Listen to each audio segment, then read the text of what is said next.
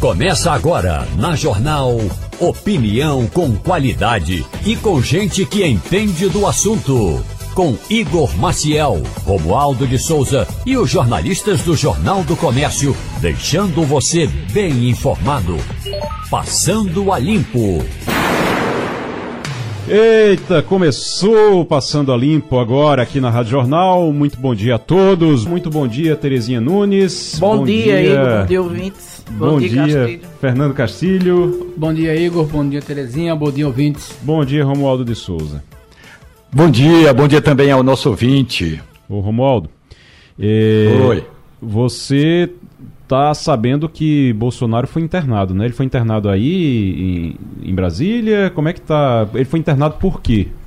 Eu... É, eu contei agora há pouco aqui na Rádio Jornal que eu falei com um deputado bolsonarista que esteve ontem com o presidente e Bolsonaro foi a São Paulo.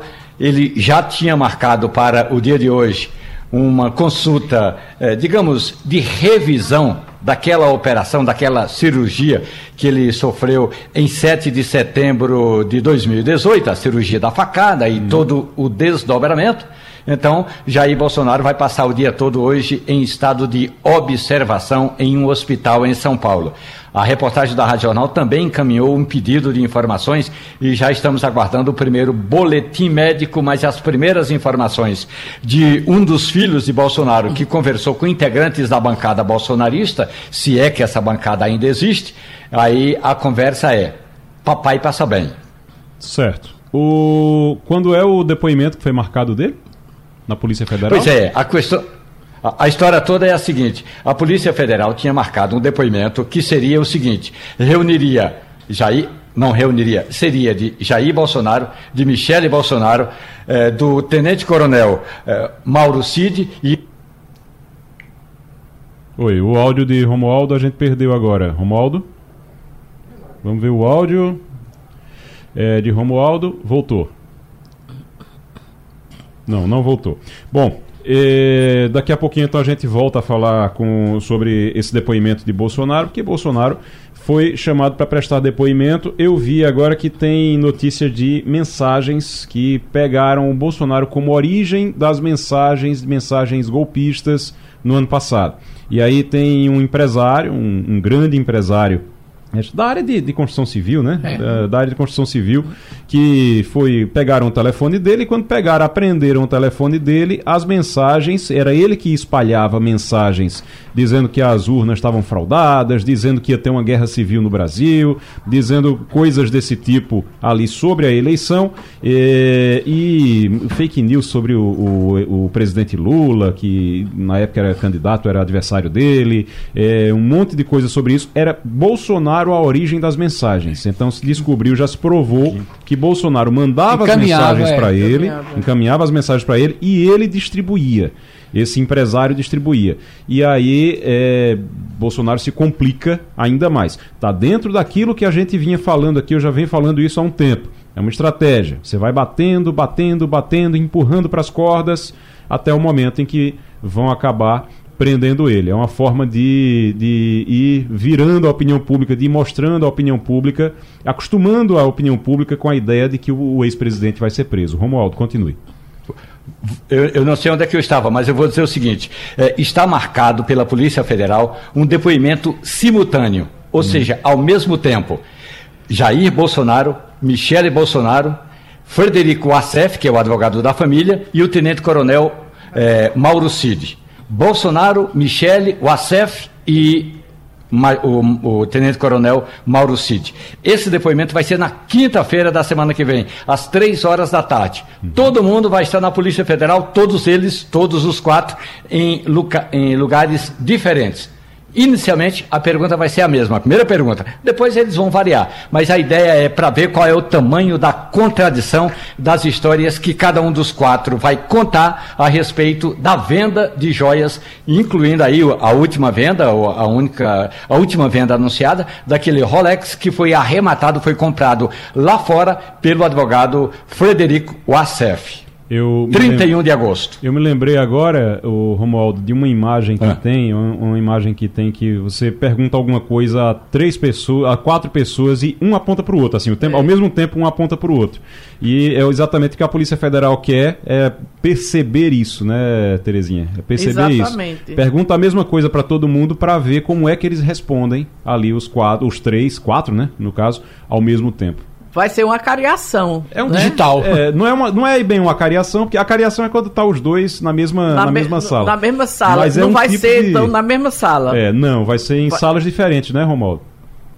Em salas diferentes, é. ninguém vai saber o que está, o que o outro está contando. Agora tem um detalhe interessante. Lá em Carnaíba, no interior de Pernambuco, nas margens do Rio Pajeú, a margem direita do Rio Pajeú, tinha uma brincadeira que era telefone sem fio, que na é. verdade tinha um fio, um fio condutor que era a ideia. Você diz uma história no ouvido de um e aquela história vai rodando quando chega, quando retorna a origem, a origem ou quem originou a história, a gente já vê que tem alguma coisa deturpada ou des configurada. O, a Polícia Federal quer saber o que é configurado e o que não é configurado. Até mesmo que tenha havido alguma conversa para ordenarem o depoimento e as histórias, a Polícia Federal vai sentir onde é que estão as diferenças. É o famoso telefone sem fio. Eu brincava disso quando era criança lá em Piedade, lá na rua Maria Rita Barradas. Eu brincava disso eh, lá no, na, com, com as outras crianças, com os amiguinhos lá. Era telefone sem fio que chamava. É, é, é. exatamente, né? Você conta é, uma história um, e vai mudando a história para é. ver como é que a história chega do outro lado. Ô, gente, deixa eu falar uma, uma, coisa aqui. A gente vai falar, vai conversar hoje sobre é, transplantes aqui, porque está repercutindo muito o, o problema que está enfrentando, o desafio que está enfrentando o Faustão. Faustão está enfrentando um desafio muito grande com o coração, uma insuficiência cardíaca e ele vai precisar de transplante. Muita gente acompanhando isso e descobrindo também sobre insuficiência cardíaca, sobre transplante. A gente vai saber daqui a pouquinho como é que tá, uh, os, como é que estão os transplantes aqui em Pernambuco e vamos saber também o que é essa insuficiência cardíaca, o que é que pode causar ela. Daqui a pouquinho conversando com o Dr. Roberto Calil, Calil cardiologista, vai falar com a gente aqui no Passando a Limpo. Mas antes eu queria só dar um, um, toque sobre uma coisa que até a gente conversou ontem, Castilho, é, ontem à tarde no jornal, que é sobre o metrô do Recife. Eu escrevi sobre isso na coluna do, do, do Jornal do Comércio também. Deixa eu dizer uma coisa aqui, é, que, assim, talvez não deveria ser necessário a gente dizer isso, mas infelizmente vai ser necessário a gente dizer isso aqui. E é um recado para os prefeitos da região metropolitana, por onde passa o metrô do Recife e também por onde não passa, porque se você tiver uma ampliação, o metrô precisa ir para outras cidades também. E eh, deixa eu falar uma coisa para eles, eu não sei se os seus prefeitos perceberam, que aí seria Recife, Camaragibe, Cabo de Santo Agostinho e Jaboatão, e Jaboatão dos Guararapes. Recife, Camaragibe, Cabo de Santo Agostinho e Jaboatão dos Guararapes. Deixa eu explicar uma coisa para vocês. Trilho de trem ele passa no chão. Tá certo? Não sei se vocês já perceberam isso, senhores prefeitos, mas trilho do trem passa no chão. E o chão faz parte do território dos municípios que vocês administram. Eu só estou dizendo isso porque a gente até agora, em toda essa discussão sobre uh, o metrô, a gente não ouve prefeito de cidade nenhuma dessas dar uma palavra, um pio. Até agora, prefeito nenhum deu um pio sobre isso. E aí os cidadãos dessas cidades são os usuários do metrô do Recife. O metrô do Recife, o trilho dele passa no chão. Ele não passa no espaço. Ele não está no espaço, ele está no chão. E o chão faz parte do território que vocês administram. Então, todo mundo não tem, não tem essa de eu não tenho nada a ver com isso, não. Todo mundo tem tudo a ver com isso. E os usuários, do, os cidadãos do Recife, do, de Camaragibe, do Cabo de Santo Agostinho e de Jaboatão dos Guararapes, eles são os usuários do metrô. Esses cidadãos são os usuários do metrô. Então, assim, é só um toque, só um aviso também, porque a gente tem falado muito aqui de metrô, se cobra muito o governo federal, se cobram muito os parlamentares, a gente tem cobrado muito os parlamentares em relação a isso, tem cobrado o governo do estado também, mas os prefeitos precisam também se envolver nessa discussão não podem ficar alheios, porque são os cidadãos da cidade deles, das cidades que eles governam, que estão ali que são os usuários do metrô. Então, uh, só um toque realmente, um aviso que a gente precisa dar, que é algo que não foi feito ainda aqui, já que a gente falou tanto de metrô e cobrou de tanta gente, né? Então precisa ser feito também, né, Castilho?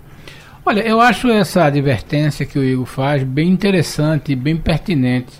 Até porque se a gente for somar é, o trabalho desses quatro prefeitos, de alguma forma eles podem ajudar.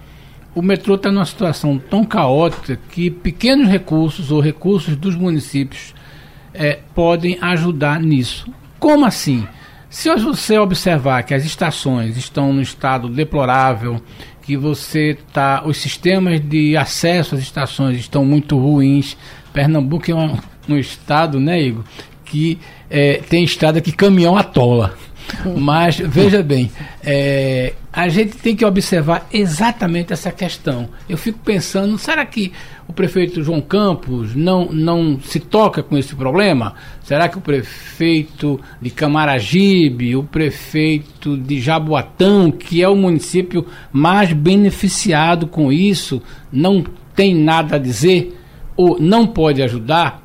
Esses municípios podem ajudar sim desde que se integrem ao processo, até para pressionar a governadora Raquel Lira a também botar dinheiro nisso. E aí a gente tem que pensar que podemos é, atuar num bolo de dinheiro onde todo mundo ajuda. Uhum. Terezinha. Olha, Igor e Castilho, essa é a história da, do metrô, não é? É a própria história do Brasil de se jogar para outras pessoas a responsabilidade que se tem. Por exemplo, eu vi o, o senador Humberto Costa, visit, depois de visitar o metrô, dizer que o, o metrô do Recife está desse jeito por conta do governo de Bolsonaro. Ora, quantos anos faz que o metrô está dessa forma? E não foi só no governo Bolsonaro que aconteceu. Antes tiveram outros governos que não cuidaram, cuidaram do metrô.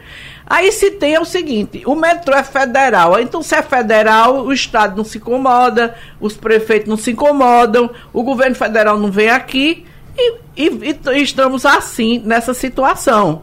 Então, é jogar, jogar com a população, né? Porque as pessoas não sabem. A minha, a menina que trabalha na minha casa, ela disse assim: A senhora sabe a quem eu vou reclamar do metrô? Porque eu sofro demais nesse metrô. O usuário às vezes não tem ideia, né? De, é, de... não tem ideia de quem é o Você dono. Quem, quem, é que resolve é. isso, né?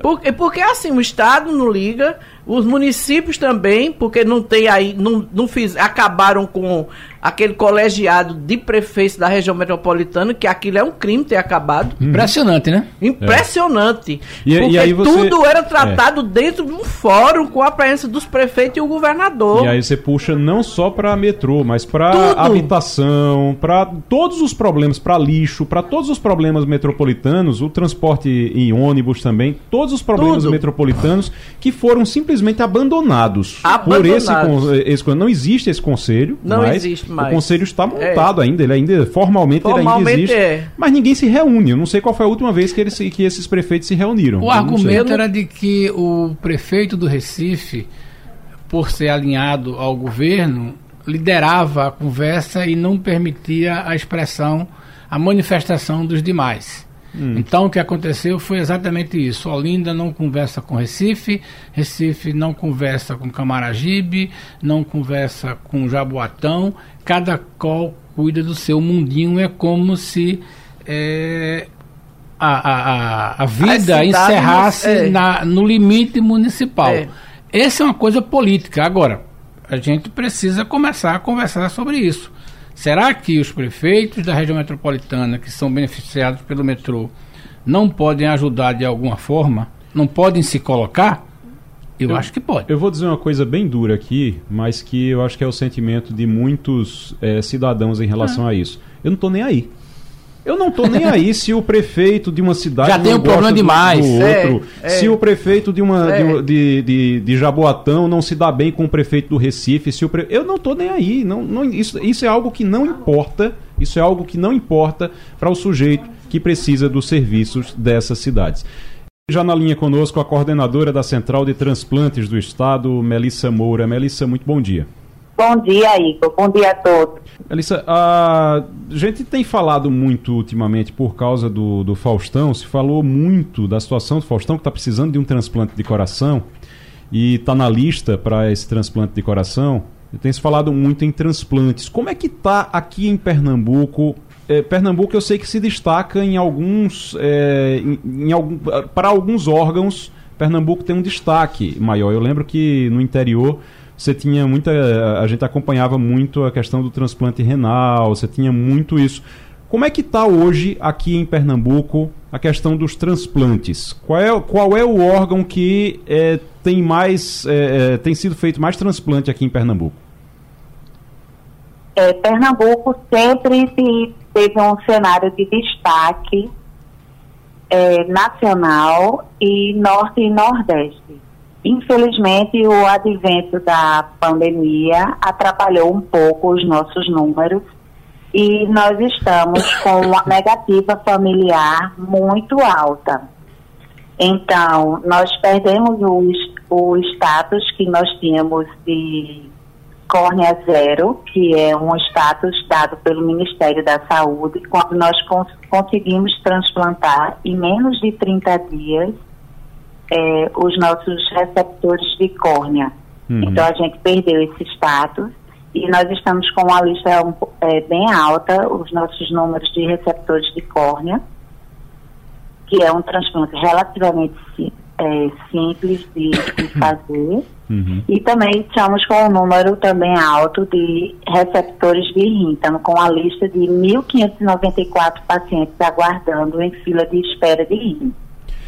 Então, a gente faz um apelo às famílias doadoras, né, que doem exatamente para a gente tentar reduzir esse número de negativa familiar. Eu acho que informação nessas horas é muito importante também, e também por isso que a gente está conversando com a Melissa aqui. Melissa Moura é coordenadora da Central de Transplantes do Estado. Romualdo de Souza. Bom dia, Melissa. Bom dia para a senhora e parabéns pelo trabalho. A senhora sabe que no Brasil nós temos um, eh, pelo menos no governo do presidente Michel Temer, eh, tinha uma aeronave da Força Aérea Brasileira à disposição para o traslado para levar de um lugar para outro esses órgãos. Agora, o que a gente sabe que falta muito, Melissa Moura, tanto é, em algumas regiões como no Brasil em geral, é uma campanha de sensibilização das pessoas. Realmente, essa história de doar órgão é muito importante, mas a gente precisa sensibilizar as pessoas, porque não é uma questão é, cultural em que todo mundo já está na fila de doadores, não. Precisa muito do envolvimento da família e eu reconheço, Melissa Moura, que nós precisamos, os meios de comunicação na academia, na sociedade, o Estado brasileiro tem de, temos de fazer campanhas para que a sociedade fique sensibilizada, Melissa. Exatamente. Bom dia. Continuamos sim com a aeronave da FAB à disposição, em um número menor, mas continuamos. É, a questão das campanhas é muito importante, sim, mas já foram feitas pesquisas e o que se percebe é que a conscientização dos profissionais ela é extremamente importante porque os profissionais lidam diretamente com essas famílias doadoras. Então, a questão desse acolhimento dessas famílias, desde o início que elas chegam nos hospitais até a finalização desse processo, ela tem um impacto direto nesse, nesse processo de doação. Então, a central de transplantes, não só a central, mas todo, todos os envolvidos, a gente trabalha muito a questão do, dos cursos que envolvem esses profissionais, os cursos de diagnóstico de morte encefálica, quanto associou-se ao curso de comunicação de notícias difíceis, para que essas famílias enlutadas elas recebam essa notícia tão difícil, tão dura, e saibam trabalhar essa doação, convertam esse momento de perda, esse momento de luto, em um gesto de generosidade e dor. Mas também é importante a gente lembrar que um fato como esse, como o apresentador Faustão, como as novelas, eles têm um, um impacto tem uma repercussão nacional muito grande e as pessoas se voltam com, em relação a esse tema, né? Tanto é que todo mundo está falando sobre isso. E isso é muito bom, isso é muito positivo para a causa da doação. Melissa Moura, coordenadora da Central de Transplantes do Estado, conversando com a gente no Passando a Limpo. Terezinha Nunes. Melissa, eu estava vendo que 45% das famílias no Brasil recusam a doação de órgãos. Aqui em Pernambuco, como é que está o panorama? Porque se houvesse, por parte das famílias, a sensibilização no sentido de autorizar antecipadamente a, a doação, a gente ia ter realmente resolvido isso. Ah, Pernambuco, nós estamos de janeiro a julho de 2023, nossos levantamentos apresentaram 43% de negativa familiar. E nós já tivemos uma negativa familiar que já chegou a 60% de negativa familiar, acredite. Então, esse impacto ele é muito ruim para as nossas doações. Então, o apelo que eu faço às famílias é, enlutadas é que a doação de órgãos, ela depende unicamente da sociedade. Ela vem da sociedade e ela volta para a sociedade. Eu entendo que é um momento de dor, mas que é um momento que você pode ressignificar aquela dor. E transformar uhum. pode falar, pode falar. aquela dor em um momento de generosidade para aquele, para com o próximo. Em Pernambuco, um doador, ele consegue tirar da lista de espera sete receptores, duas córneas, dois rins, um pâncreas, um coração e um fígado. Então, uma pessoa ou seja, pode você salvar... devolve é. Sete pessoas. Ou sete seja, pessoas. você pode dar qualidade de vida, né, no caso das córneas, no caso dos rins, uhum. e você pode salvar a vida de fato, quando é o caso do coração e do fígado. Porque não existe uma máquina de diálise, uhum. não, e você, você devolve a vida. Melissa Moura, coordenadora da Central de Transplantes do Estado. Para a gente encerrar, Fernando Castilho. Igor, eu queria fazer aqui um registro histórico sobre como é que começou essa história do avião da FAB e buscar órgãos tran transplantados. Foi iniciativa do então ministro Raul Jugman, que determinou que, neste caso, a aeronave que serve a, de transporte aos ministros, elas tenham prioridade para fazer esse tipo de transporte. Infelizmente, parece que no governo agora está uma nova regra e, como a professora disse, há uma.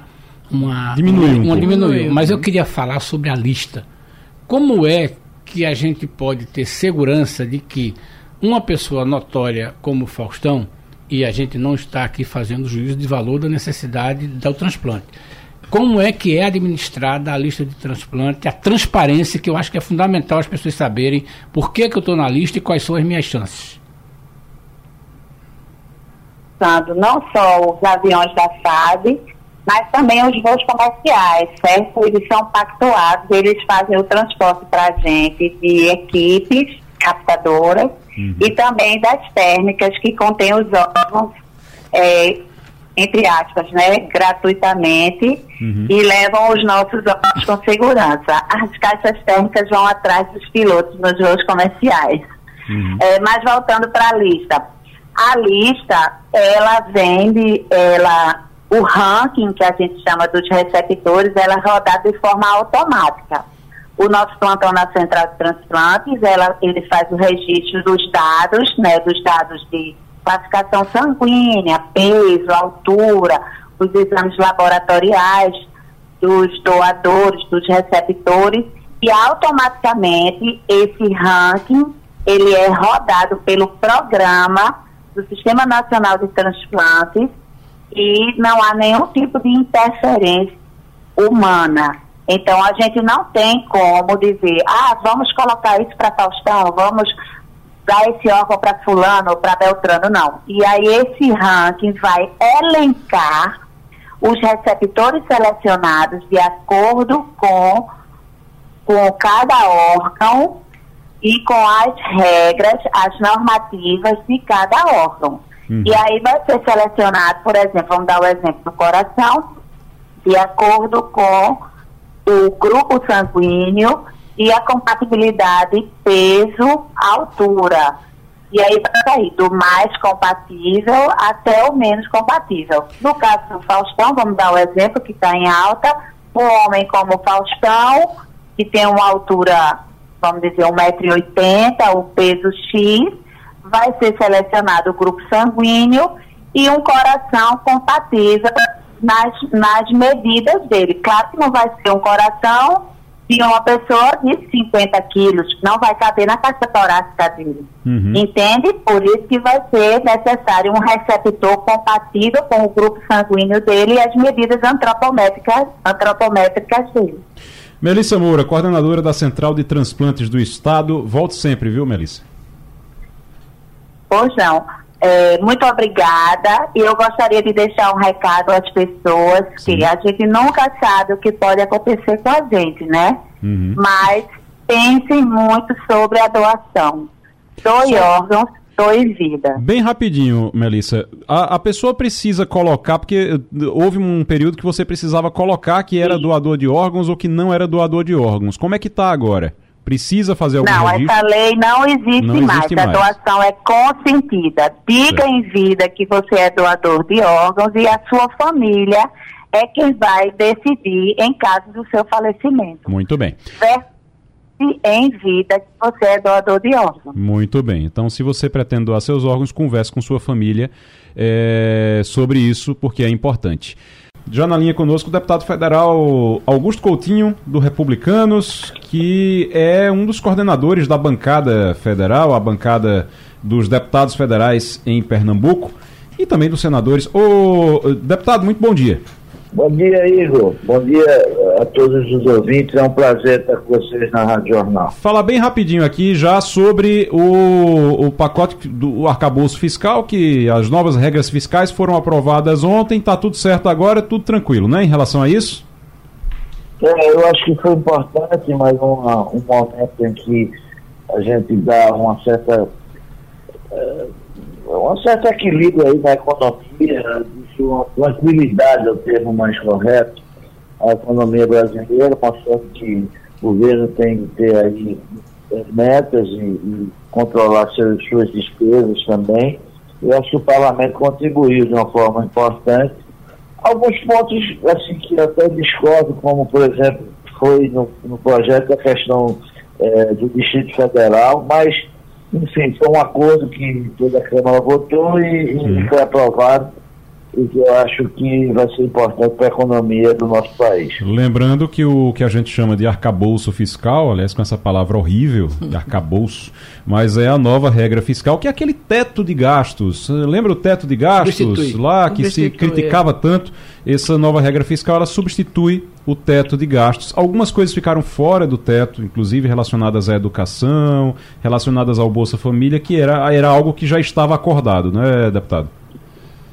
É, Igor, e a gente se lembra bem que ao final do ano passado, ou seja, no, no período eleitoral, foi apresentado um projeto para que é, o governo pudesse gastar mais em questão de, de, do, da pandemia e para aumentar o Bolsa Família. Uhum. Que foi uma coisa que foi unânime no país, ou seja, de, da necessidade de fazer com que é, as pessoas recebessem essa ajuda do governo, e isso equilibrou o, o, o caixa do país de uma forma é, substancial. Então, isso foi necessário fazer esse, esse novo arcabouço, como, se, como foi chamado, para que a gente pudesse ter um norte aí e que o governo tivesse um limite de gastos e uma meta de arrecadação. Mas a gente chamou aqui o senhor para falar sobre desoneração da folha de, da folha salarial também, e isso é algo que deve entrar em votação nos próximos dias. Teria um acordo já de líderes para votar isso na Câmara, mas eu vou jogar isso para Romualdo de Souza, está lá em Brasília e vai lhe fazer perguntas sobre essa votação da desoneração da folha, o que é que significa ela. Augusto Coutinho. Bom dia, deputado. É, o, ontem o presidente da Câmara do, dos Deputados, Arthur Lira, disse o seguinte: bom, se tem desarticulação na bancada do governo, A responsabilidade é do governo. Nós estamos aqui para votar. Então, a pergunta é a seguinte: essa votação da chamada desoneração da folha de pagamento, ou seja, vai com certeza aumentar a carga tributária. Quando aumenta a carga tributária, Augusto Coutinho, consequentemente, alguém vai sair pagando. Ou aumentam-se os produtos, ou reduz-se a quantidade de assalariados que depende daquele, daquela empresa, daquele negócio, daquele serviço. Quais, na sua avaliação, deputado Augusto Coutinho, serão as consequências desse projeto de desoneração da folha de pagamento? Só explicando, ô Romualdo, só para explicar para o nosso ouvinte também, que a desoneração são os impostos que os empregadores pagam na folha salarial. Então seria uma, uma o, que está em vigor hoje é uma redução desses impostos. Você é, diminui os impostos que você paga, que é para facilitar o emprego. Então você contrata mais porque você vai pagar menos imposto. Isso está em vigor, e mas estava para cair. E aí vai ter votação. Aí, deputado. Bom, na verdade, essa, essa desoneração ela já existe. Então, essa receita que o governo deixou de ter, ele já não tem desde 2017. Ou seja, está em discussão é essa desoneração que acaba ao final desse ano, é, ela se estender até 2027. Está previsto ou seja, já é lei, e até o dia 31 de dezembro ela estaria valendo, e os números que se mostram é que isso gerou é, um, um, incremento de mais de um milhão de, é, milhão de empregos né, desses setores. São 17 setores da economia que, que representam 9 milhões de trabalhadores. Então, é, de fato, um, um Hum, assim, é, é uma, uma parte importante, ou seja, do, do, do trabalhador brasileiro. Não é? E agora, inclusive no Senado, foi aumentado, se teve uma emenda para que essa desoneração também atingisse os municípios. Eu participei uh, na segunda retrasada, numa reunião na, na MUC com, muitos prefeitos de, aqui de Pernambuco, e dizendo que a situação das prefeituras era de muita dificuldade. E eles pediram, inclusive, o apoio a esse projeto, e também seria agregado a essa desoneração que atingiria os menores municípios, municípios até 140, 142 mil habitantes. Então, essa é a questão que está posta, é o projeto que vai ser colocado pela deputada Ana Ortiz, e, na verdade, precisa. É o governo dar o aval, como certamente da, da desoneração, da continuidade desses 17 setores, já foi aprovado no Senado e eu entendo que o governo já absorve, ou seja, já está no seu custo a, a, continuidade disso, que eu acho que é importante na geração de emprego. Agora, a questão é exatamente se essa, essa emenda que foi do Senado, que estende aos municípios, se isso de fato o governo também está preparado para absorver essa redução de receita, que seria de, de 20% para 8% na contribuição do município. Na, a, a, no hum. caso, a contribuição da, do empregador. Deputado, é mais ou menos isso, Igor, que está sendo uhum. colocado, Sim. Romualdo.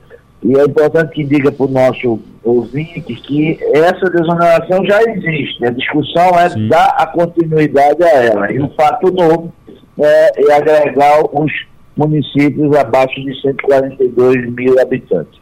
Deputado, eu estou aqui na bancada com uma pessoa que senhor acho que o senhor conhece bem, porque foi sua colega na Alep, do, a Terezinha Nunes está aqui participando conosco também, sempre é, faz parte aqui da nossa bancada, Terezinha. Augusto, eu queria que você me explicasse direito como fica essa questão dos municípios, né? Que é uma novidade, né? É uma novidade é, a inclusão dos municípios nessa desoneração. Aí eu queria que você explicasse detalhadamente como isso vai acontecer. O município tem uma folha de pessoal tal, então vai ter uma redução de imposto tal, para que a gente tenha a ideia de, do, do que realmente isso vai acontecer no, em cada, em cada cidade, em cada município de Pernambuco? Na verdade, os municípios, eles estão, eles têm reclamado aí uma redução enorme de receita é, nesses primeiros seis meses do, é, de arrecadação. Uma, um, uma redução muito grande, o município está com muito, muitas dificuldades de honrar o compromisso. E aí, uma das saídas que foi apresentada é essa desoneração. Seria a contribuição que ele paga sobre o funcionário contratado de 20%, ele baixar para 8%. Hoje a, a prefeitura tem muitas, é, é, contrata muitos serviços, ou seja, para a saúde, para a educação, e isso tem a geração de imposto. Então ele tá, eles estão pleiteando reduzir o que eles dizer, a, a, apostam de, de, de, contribuição de 20% para 8%. E o governo federal absorveria essa diferença. É importante que se diga por exemplo, os ouvintes, é que hoje, muito, é, hoje um problema que se tem muito grande é que muitas vezes o governo federal cria despesa e quem paga é o prefeito. É verdade. Hoje um grande embrólio que você tem no Brasil, com todos os prefeitos, é, é a questão de, do piso da enfermagem.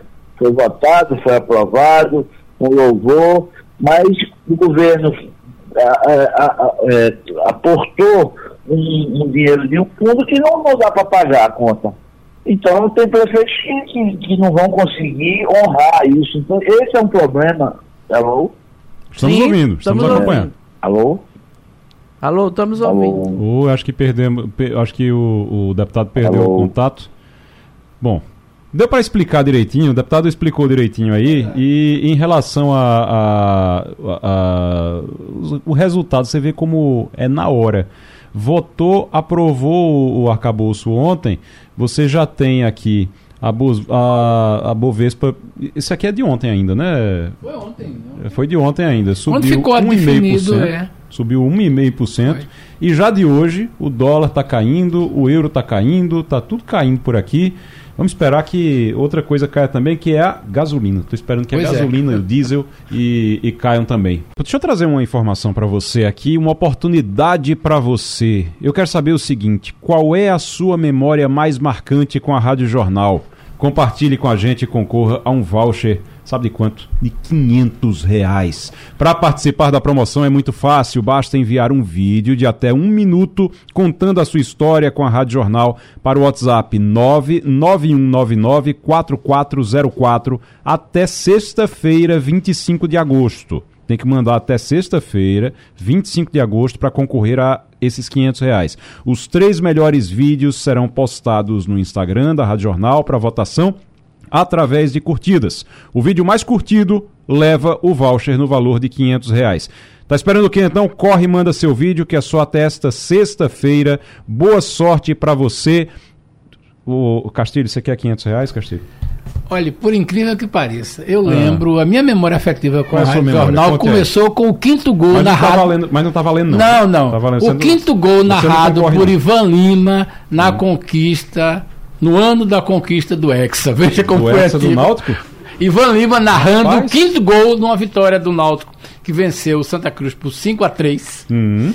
E o, a memória é ele narrando uma virada extraordinária do Náutico, é, fazendo cinco gols e ganhando o jogo. Foi o ano em que o Náutico, de saudosa memória, que o, que o Náutico, o Náutico foi ex, foi ex campeão. E que você lembra do quinto gol específico? Eu estava escutando num rádio daquele grandão. Como era o rádio? Aquele rádio era grande? Um rádio ABC daquele é. de quase 60 centímetros que eu tinha em casa, que a minha uhum. mãe tinha em casa, meu pai tinha comprado.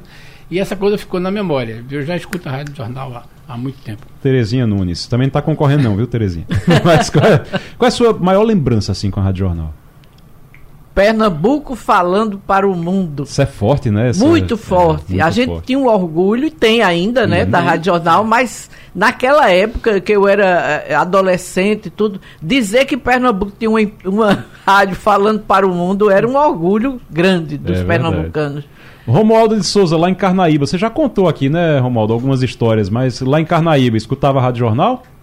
É, escutava a Rádio Jornal, escutava a Rádio Clube e escutava a Rádio Pajeú de Afogados da Engazeira. Hum. Tinha um programa na Rádio Jornal na tarde que as pessoas, eu acho que ligavam e pediam para repetir uma música e eles repetiam e aí vinha uma vinheta é, repeteco. E a história é bem curta. Lá em casa tinha um rádio Montreal e meu pai queria vender esse rádio Montreal para Luizinho, um primo dele, e aí com esse dinheiro meu pai compraria uma bicicleta para comprar galinha e vender a galinha em Carnaíba, que a gente morava no meio do mato. E aí quando o Luizinho foi lá para pegar o rádio e dar o dinheiro para o meu pai, meu pai falou assim: Ô Luizinho, vamos ouvir a última música na rádio, liga aí, Chica. Aí minha mãe, Francisca, foi lá, ligou o rádio. Quando ligou o rádio, estava cantando a música com Nilo Amaro e seus cantores do ébano. Oi, leva eu, minhas saudades. E aí o cara foi cantando, quando cada um de nós olhou um para o outro, estava todo mundo chorando. O Luizinho foi emprestou o dinheiro do meu pai e o rádio ficou em casa e a gente não sentiu saudade desse esse rádio. Viva Luizinho, então, que deixou o rádio lá na sua casa, rapaz. Que coisa boa. Já pensou se ele leva o rádio? Talvez você não você tivesse ido trabalhar com outra coisa no futuro. Já pensou?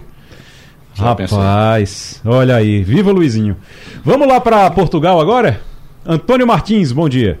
Bom dia, bom dia Igor, bom dia a todos que fazem parte da bancada, bom dia ouvintes da Rádio Jornal. Martins, a gente está eh, aqui, eh, daqui a pouquinho a gente vai conversar sobre transplante de coração e sobre a situação do Fausto Silva, o apresentador Fausto Silva, Faustão, daqui a pouquinho já com o Roberto Calil, cardiologista. Mas eu quero perguntar a você aí em Portugal, como é que está o clima, rapaz, porque tá todo mundo falando de, de calor, de, de uma complicação danada aí na Europa. Como é que tá aí você? Você tá com. Eu tô vendo você com uma camisa aí de, de tecido. Tá muito quente aí, não? É. Tá, nesse momento aqui eu tô num lugar que tem ar-condicionado, então uhum. eu tô relativamente protegido, né? Mas está muito calor. Em alguns lugares aqui, é, em algumas cidades, algumas regiões do Alentejo, do Vale do Tejo mesmo, que é onde fica Lisboa, né? É, Algarve, fala-se em 44 graus, né? que é muita coisa, né? Porque isso é a temperatura medida pelo termômetro, mas você tem também a sensação térmica que às vezes é maior, né?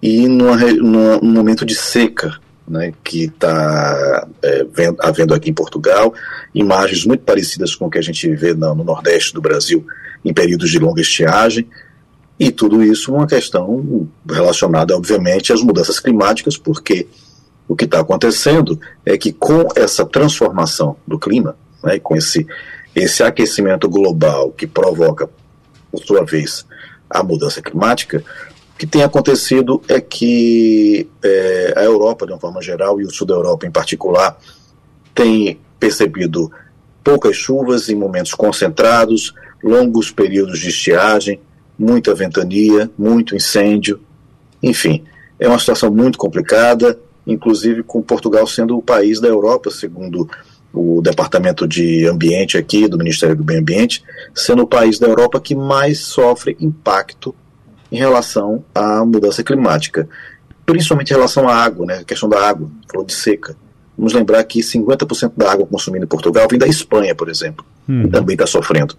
Então é muito complicada essa situação, que o calor poderia dizer infernal, mas a gente é. vai levando.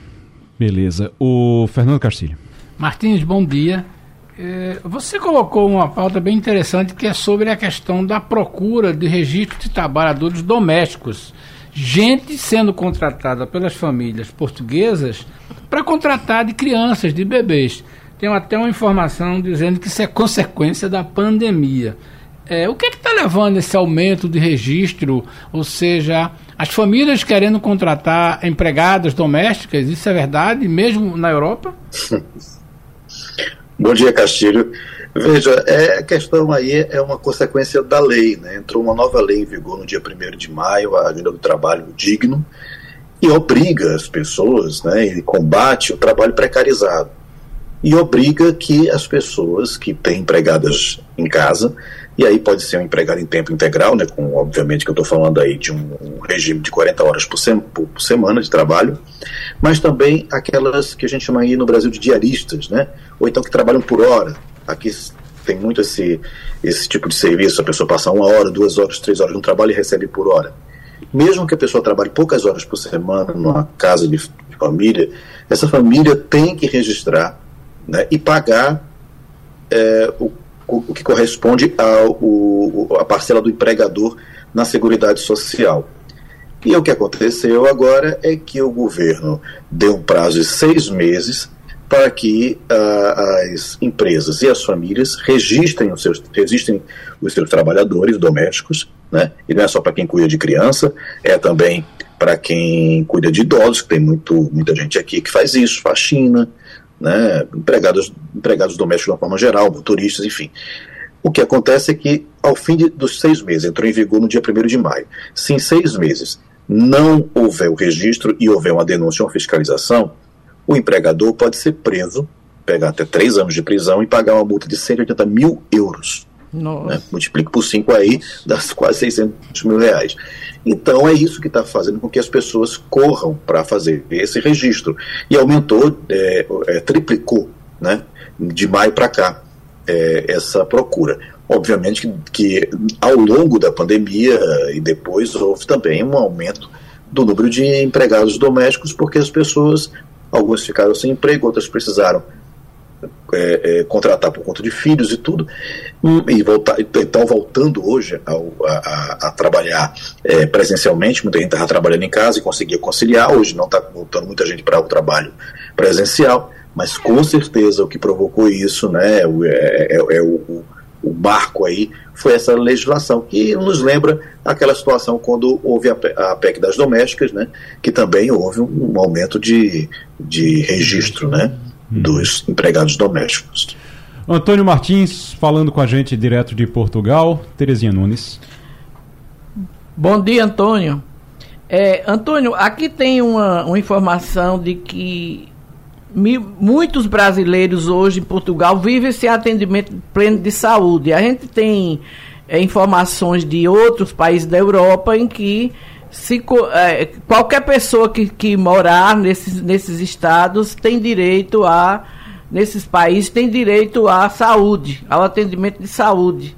Então, por que está acontecendo isso com os brasileiros em Portugal? Bom dia, Terezinha Nunes. Veja, é, o Brasil tem um, acordo de cooperação com Portugal, isso é desde os anos 50, em que nós temos é, aqui, uma vez estando aqui, não estou falando de turista, estou falando já quem tá, passou mais de três meses aqui, está morando aqui, né? Tem direito a, a, ao serviço de saúde, assim como o brasileiro, o português tem ao serviço de saúde no Brasil. O problema é o seguinte, é que quando chega no terreno, chega, as leis são boas, mas quando chega na hora de aplicar as leis, as coisas não acontecem da mesma forma. O que aconteceu, está tá acontecendo agora nesse momento, é o seguinte: uma grande quantidade de brasileiros não está conseguindo marcar no CEF uh, a, o momento de pedir, solicitar o que eles chamam de agrupamento familiar. O que significa isso? Por exemplo, eu vim aqui para trabalhar aqui em Portugal, consegui minha autorização de residência. A minha família minha mulher, meus filhos, podem vir para podem vir para cá e quando chegam aqui pedem o agrupamento familiar. Eles vão ter também autorização de residência e todos os direitos que um, um residente regular tem aqui em Portugal. O problema é que as famílias estão chegando aqui porque tem ou o pai ou a mãe que está com autorização de residência, essas famílias estão pedindo um reagrupamento familiar para ter direito à autorização de residência e não estão conseguindo. Enquanto isso, fica uma espécie de limbo. E aí eles só teriam direito, segundo uh, algumas entidades aqui, quando chega no hospital, quando chega no sistema de saúde, só teriam direito à emergência. Só que já existe uma determinação que o brasileiro tem, tem, tem é, direito a todo o, o, o, sistema de saúde. Basta para isso ter um documento chamado PB4, que se tira no Ministério da Saúde no Brasil, antes da viagem apresentar. Se não tiver esse documento, pode ir na junta da freguesia, que é uma espécie de subprefeitura local ali do bairro, e pedir um atestado de que você tá, uhum. mora aqui em Portugal mais de 90 dias.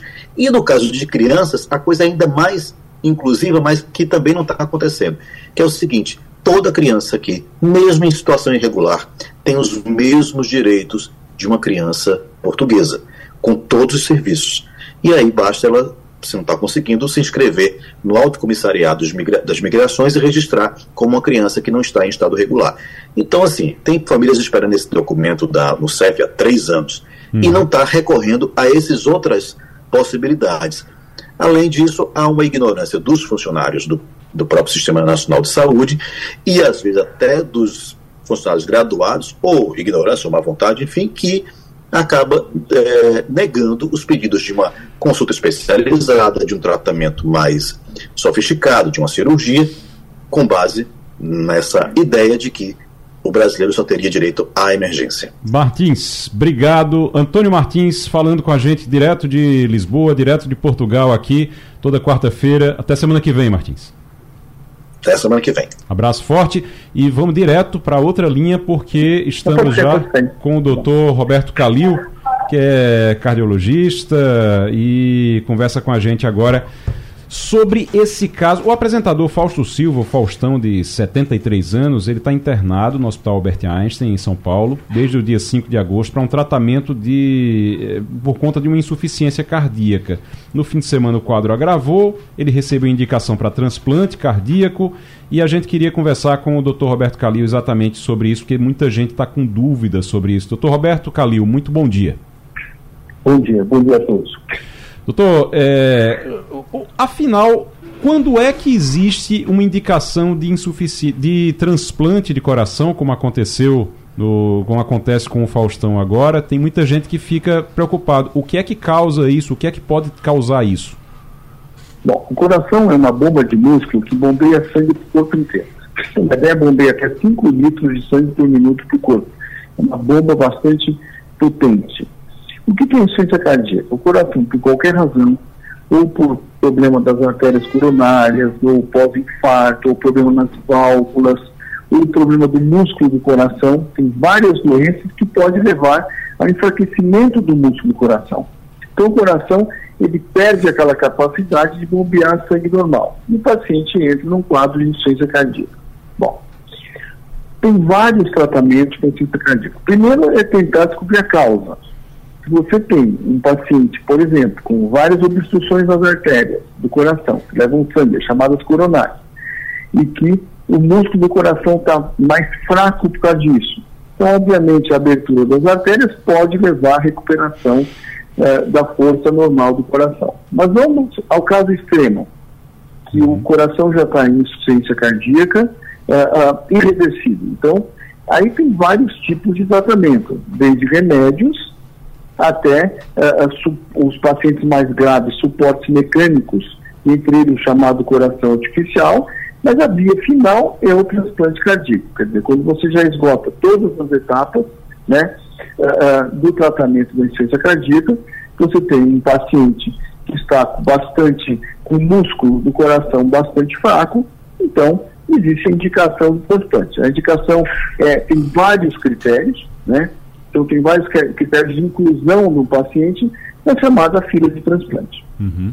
Doutor Roberto Calil, cardiologista, conversando com a gente aqui no Passando a Limpo. Aqui no, no Passando a Limpo, doutor Roberto, a gente tem a nossa bancada aqui que faz perguntas. Tem gente aqui no Recife, tem gente também em Brasília. Eu vou para Brasília agora com Romualdo de Souza, que quer tirar uma dúvida com o senhor.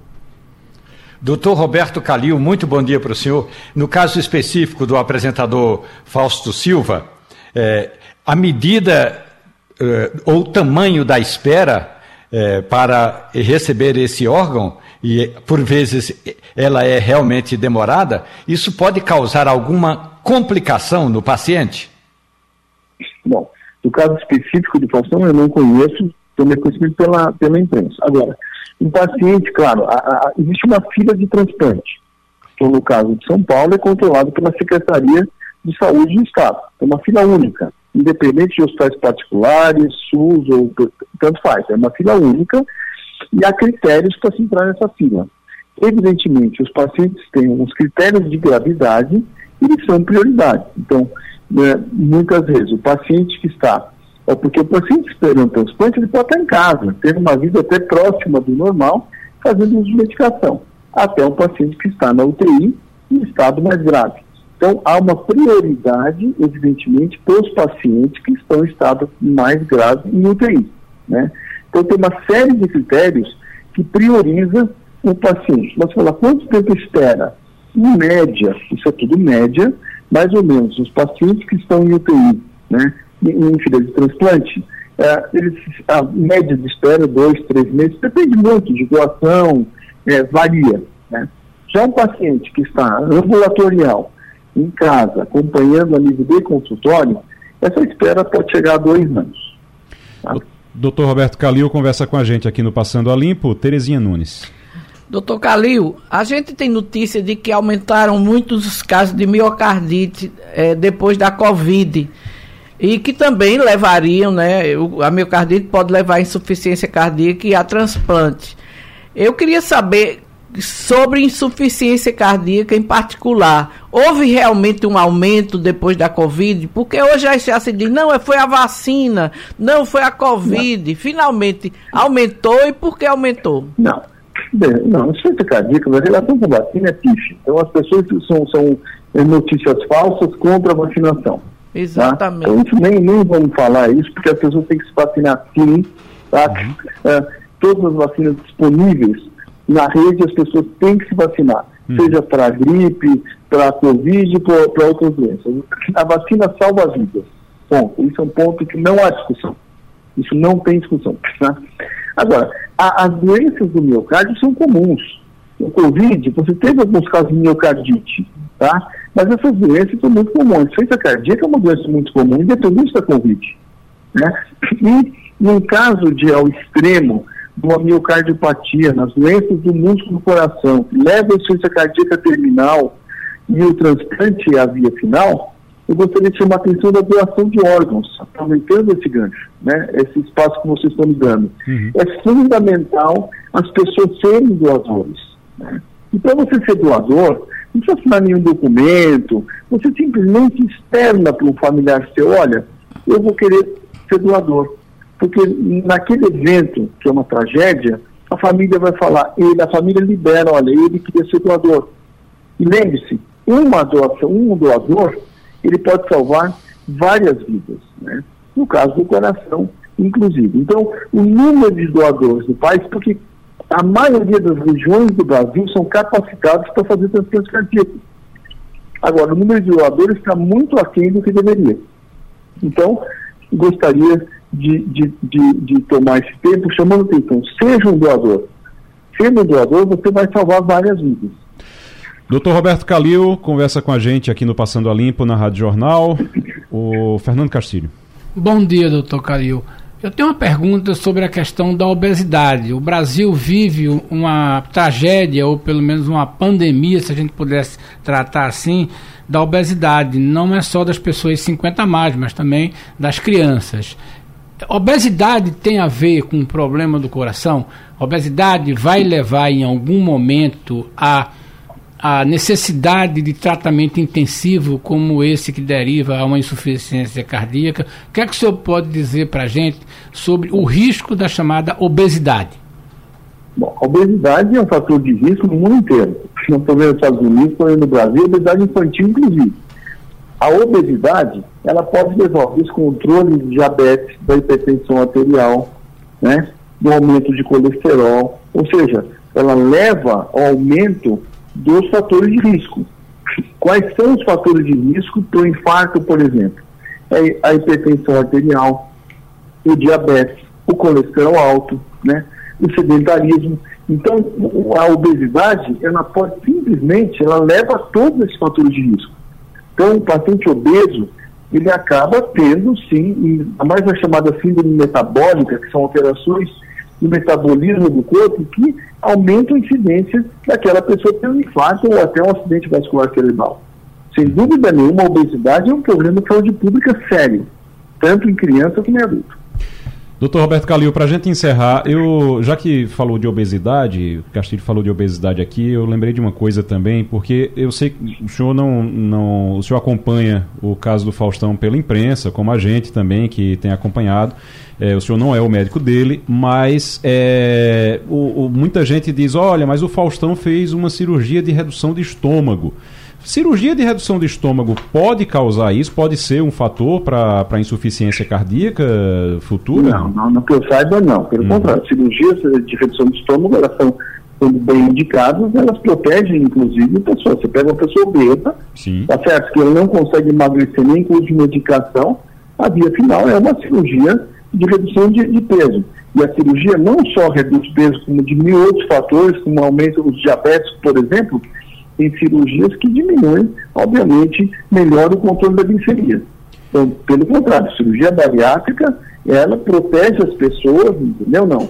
E, evidentemente, aumenta a sua vida, porque você diminui, uma pessoa perde 30, 40 quilos que seja, né?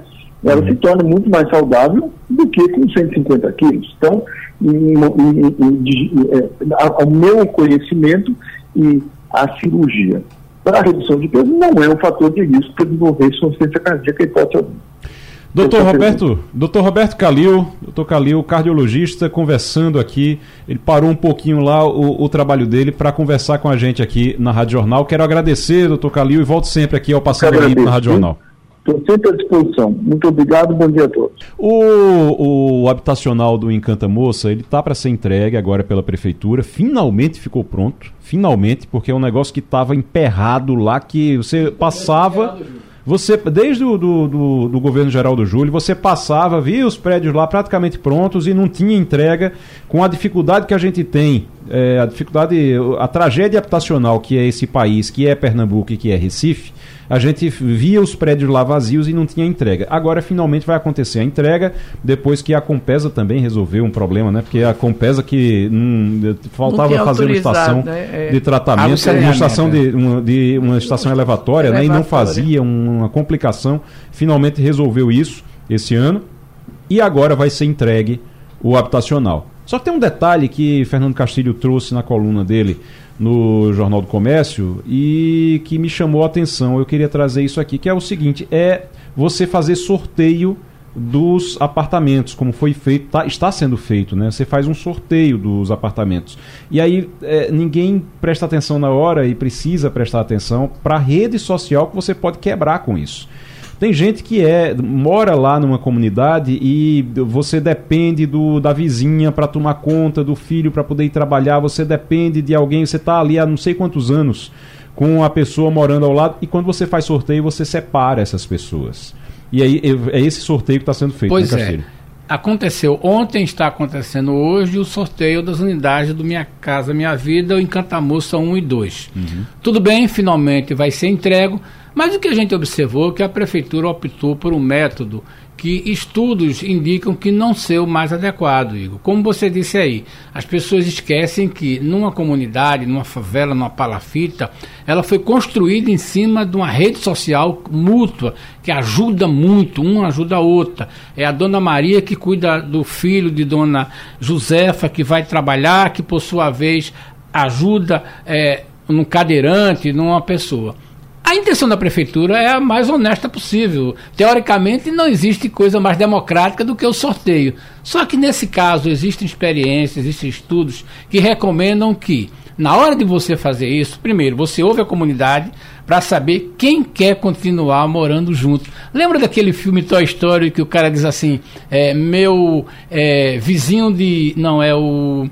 É uma espécie de. O, na mudança você fica junto com o outro. Pois bem, as melhores experiências de conjunto habitacionais são as que, primeiro, você vê as famílias que têm cadeirantes, segundo, as famílias que têm pessoas idosas com dificuldade de locomoção, e a partir daí você conversa com a comunidade para dizer: olha, no térreo fica esse pessoal.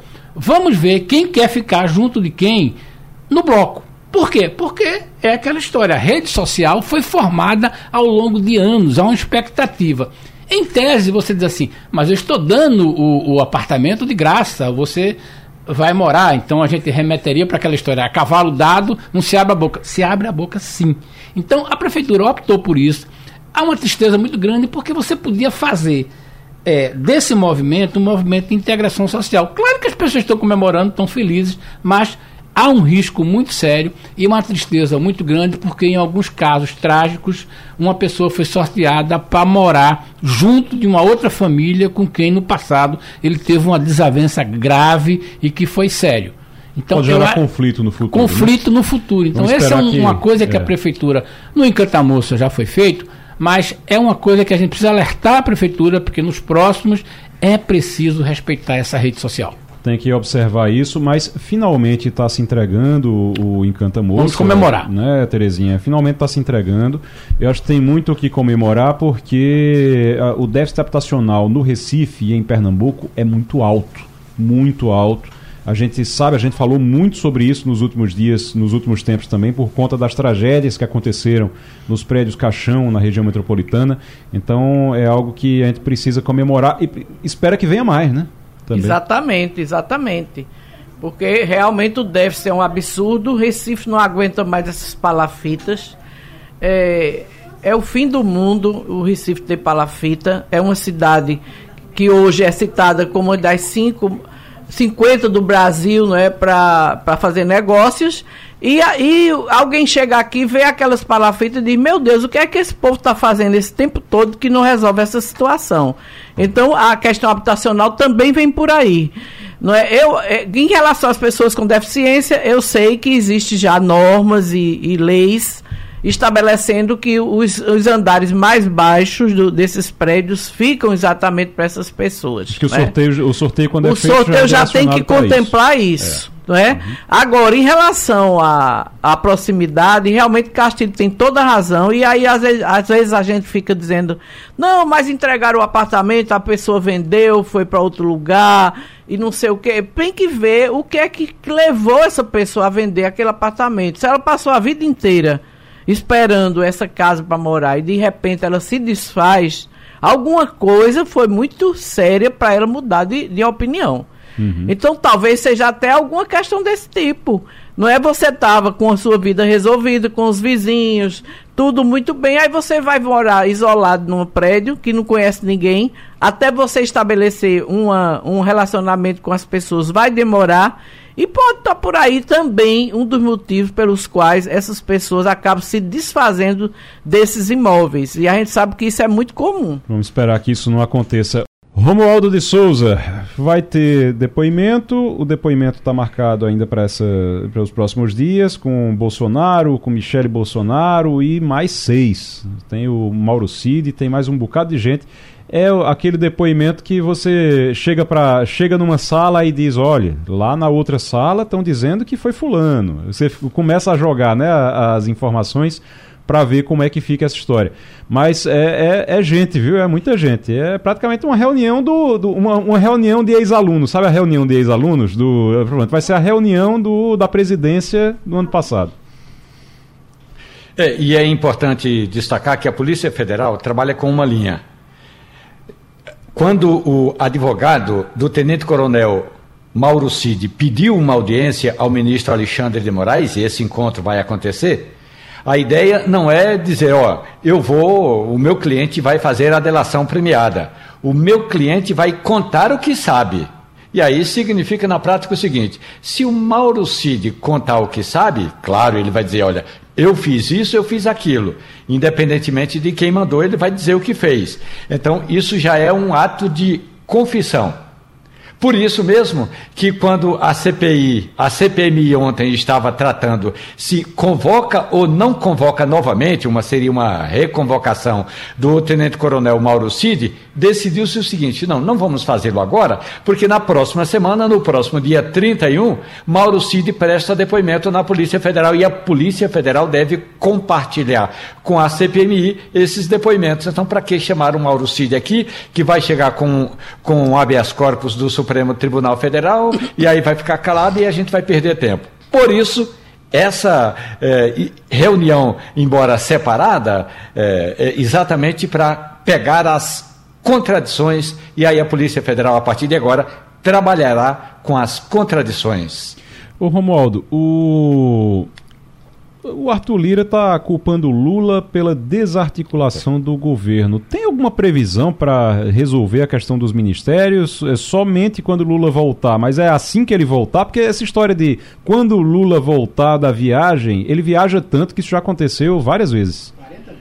40 dias. Exatamente. Teve uma viagem eh, para o Rio de Janeiro para lançar o PAC, teve uma viagem para o Paraguai, teve essa viagem agora eh, que o presidente Lula está na África do Sul, depois vai a Angola, depois vai a São Tomé e Príncipe e volta efetivamente na próxima terça-feira a Brasília. Aí a expectativa é que já na terça-feira Lula informe, anuncie como é que vai se dar essa chamada mini reforma ministerial. E aí em seguida, é bom lembrar, o presidente da República, ele já tem uma viagem programada para o Cuba, para Havana, em Cuba, e depois vai aos Estados Unidos na Assembleia da ONU. E sem contar que vai, nesse período também vai ter de nomear quem vai ser o Procurador-Geral da República para substituir Augusto Aras e quem vai para o Supremo Tribunal Federal no lugar da ministra Rosa Weber. São é, pendências importantes do presidente Lula. Aí. O, ontem o presidente da Câmara dos Deputados, Arthur Lira, disse o seguinte: olha, vocês ficam escrevendo aí, sim, é, é, escreve-se. Você fica, vocês ficam escrevendo aí que o problema é o Centrão, que o Centrão está botando o governo no canto da parede. Na verdade, o que está acontecendo é uma desarticulação. E essa desarticulação, a culpa é do Palácio do Planalto, a culpa é do governo, não é do Palácio, não é aqui da Câmara dos Deputados. E aí deu aquele recado. Vamos aprovar daqui a pouco, e aprovaram mesmo uh, o arcabouço fiscal, mas o restante depende muito da articulação de um governo desarticulado. Palavras do presidente da Câmara. Tem uma definição de quando, de, de qual ministério o Silvio Costa Filho, o pernambucano Silvio Costa Filho, vai ocupar? Porque já se falou em portos e aeroportos, já se falou até em pesca. Já se falou em esportes, já se falou em uma, um ministério que seria criado de micro e pequenas empresas, e agora está se falando na possibilidade dele assumir até o desenvolvimento social. Pois é, o desenvolvimento social, se for dar para Silvio Costa Filho, não vai ser o desenvolvimento social como o Republicanos queria, que é o desenvolvimento social com o Bolsa Família. O Bolsa Família iria para outro ministério. Até aqui, o mais provável, o que se tem articulado, inclusive que o Silvio Costa Filho está debruçado estudando, é portos e aeroportos. Aí o danado, e o que fazer com o PSB? E o PSB está, como a gente diz na linguagem popular, feito um siri dentro de uma lata. O, eu estou aqui com a lista, Terezinha e, e Castilho, para a gente falar rapidinho aqui, a lista dos estados em relação ao PAC quanto cada estado vai receber. Foi feita uma lista aqui de, dos valores e o Rio de Janeiro vai pegar 342 bilhões, mas a maioria é, é coisa da Petrobras. 16 é novas plataformas uhum. para desenvolvimento da produção de petróleo e gás natural. Então, na verdade, na verdade o Rio de Janeiro, o Rio de Janeiro está tá em primeiro na lista para receber dinheiro do PAC e obra do PAC, mas na verdade é da Petrobras, não é, é do, do, do, governo. Exato, né? exato. Aí você tem depois São Paulo com 179 bilhões, Minas Gerais com 171, Sergipe com 136. Também Petrobras. Também pelo Petrobras. Também né? Sergipe é Petrobras, a maioria. É. Gasoduto e por aí vai. Aí Bahia 119 bi, bilhões. Paraná 107 bilhões. Goiás 98 bilhões, Maranhão 93,9 bilhões. Isso me chamou a atenção, né? Porque Maranhão é o estado de Flávio Dino, uhum. e aí de repente tem 93 bilhões para lá muito dinheiro e muita obra para lá, para o estado do Flávio Dino, que é ministro de Lula. E para Pernambuco, 91,9 bilhões, quase 92 bilhões. Aí tem as obras aqui, as principais: Transnordestina, adequação da BR-423, adequação da BR-104, que é na verdade a finalização da BR-104, é a gente conversou é, ontem sobre isso, é. Adutora do Agreste e Moradias do Minha Casa Minha Vida.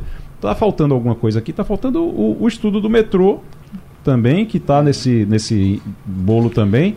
A mas, duplicação do Abreu Lima. Sim, oi. 423 está aí. 423 está aqui. Tá como, aí. É, como é, Romaldo? A adutora do Pajeú também está no PAC.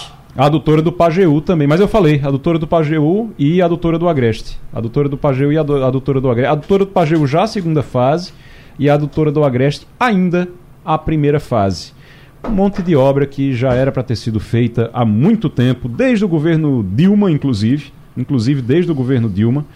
É o caso da adutora do Agreste, que já era para estar tá pronta há muito tempo. BR-104 também desde o governo Dilma e só saindo agora. Paciência. Vamos aguardar e acompanhar. Romualdo de Souza, Terezinha Nunes, Fernando Castilho, muito obrigado a vocês pela participação aqui. E o Passando a Limpo termina agora. E até amanhã. A Rádio Jornal apresentou opinião com qualidade e com gente que entende do assunto. Passando a Limpo.